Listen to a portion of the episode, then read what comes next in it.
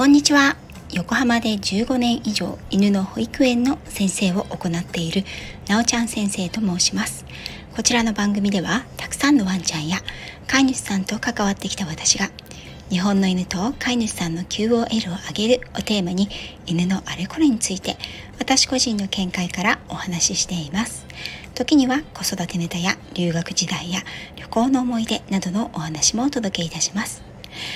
毎日暑い日が続きますね。皆さんいかがお過ごしでしょうか？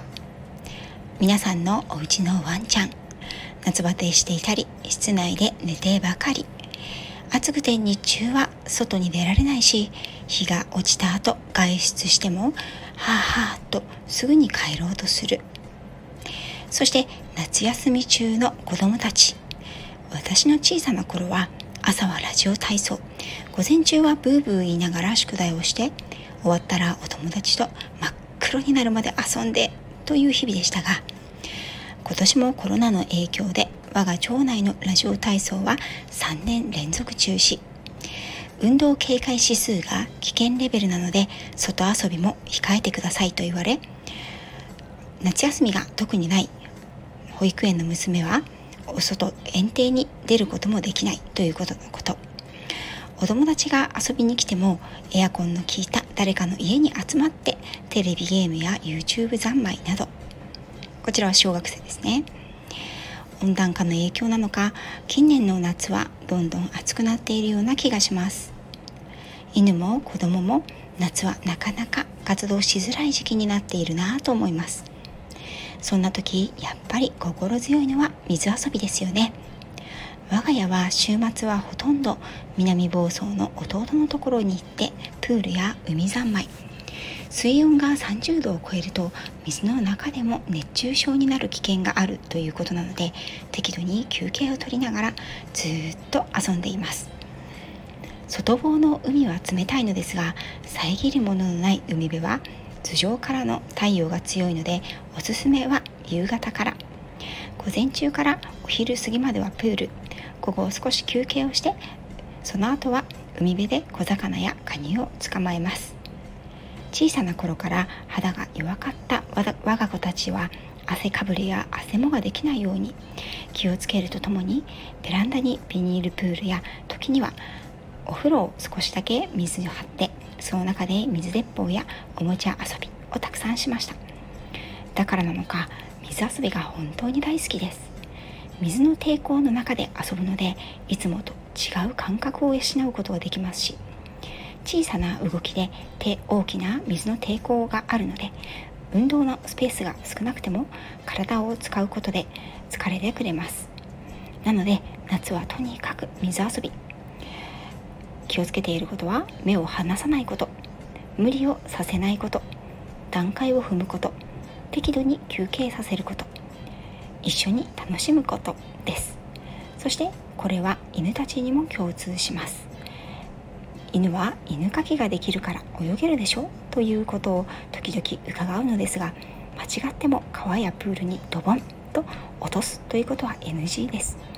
特に犬は小さな頃から水が苦手になることがあるんですがそれはほとんどが無理させてしまうことから苦手になるんですよね。犬は犬種や個体差にもよりますがそのほとんどが水に慣れ親しみやすい性質を持っていると思います。これは圧倒的に猫よりも犬の資質になりますね。ですが水の経験というものが先立ちますので水が大好きで中に入ったらすぐにスイスイ泳ぐという子は稀なんですね。代表的な犬種で言えばスパニエルやレトリーバー犬種は水が大好きで泳ぐのも得意です。テリアなど得意な子も多いですが和犬やチワワなどは苦手な子が多いイメージです。また水は嫌いじゃないけれど足がつかない深さはいや泳ぐのはダメなどという子もいます。犬たちに水に親しんでもらうために私は犬の保育園では水遊びを積極的に取り入れています。これは持って生まれた資質を生かして楽しみの幅を広げてもらうとともに災害時などどんな足場でも自分で歩ける助けになるかなと思っています。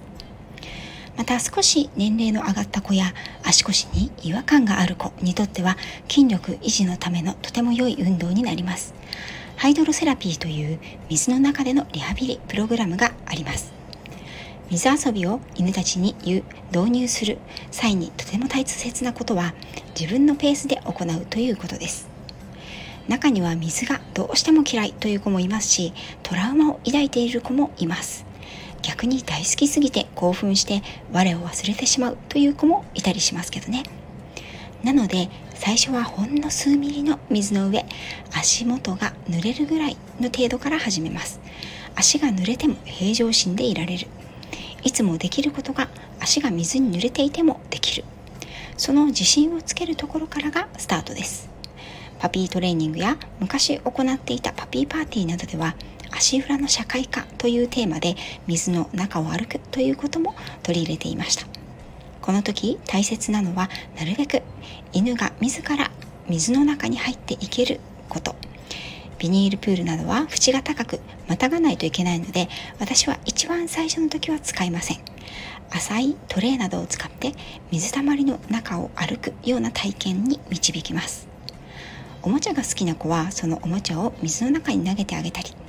おやつが好きな子はフードボールを水の中に置いて自分で取りに行ってもらいます。時時間がかかってもなるべく犬が自分で水の中に足を踏み入れるという最初の体験をしてもらうことを尊重しています。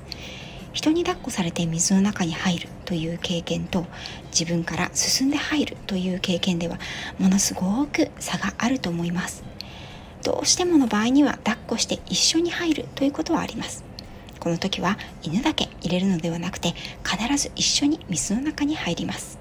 この人も一緒にいるから大丈夫。怖くないんだ。という安心感を与えるためです。この時大切なのは届くか届かないかギリギリのところにおもちゃやおやつを置くということです。もう少しで届きそうというギリギリ届くか届かないかのところに置くことでうっかりでも水の中に足が入ってしまいます。最初はびっくりしたり嫌がってすぐ引っ込めたとしてもなんだ足が濡れても大したことないんだと分かると再度チャレンジするようになります。この時特に小型犬は水の温度に注意します。あんまり冷たい水だと嫌がることがあるので。天気の良い日には少し太陽光で温めてから導入してあげるとスムーズですよ。またその水の中からすぐに出ていってしまうということがあっても怒ったり無理に連れ戻したりはしません。1センチから2センチの水で自信が持ててきたら少しずつ水かさを増していきます。一気に水かさを増すのではなくて少しずつ少しずつ増やしていきます。あれ？さっきより深い気がするなというくらいの程度です。年齢や個性によって水量は変えていきましょう。運動量の落ちてきている中高年のワンコにも良い運動になりますが予想以上に水の中は疲れるものです。家庭用のビニールプールでは小型犬は背中が隠れる程度。大型犬ではお腹に水がつくかつかないかくらいの水量が関の山だと思います。最終的にはその水かさで自由に抵抗なく水の中で歩き回れるようになったりおもちゃやトリーツを追いかけることができるようになったら水への抵抗感はかなり軽減されてきたということになります。このくらいになってから足がギリギリつくほどの深さにしていきます。最初は犬用のプールや波や流れのない池や湖がいいでしょう。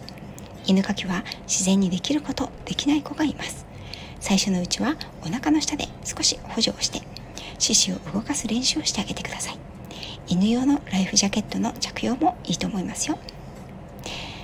次回も犬と子供と水遊びのテーマ。次回は楽しい水遊びの仕方と注意点についてお話をしていこうと思います。最後まで聞いていただきありがとうございました。また次回もよろしくお願いいたします。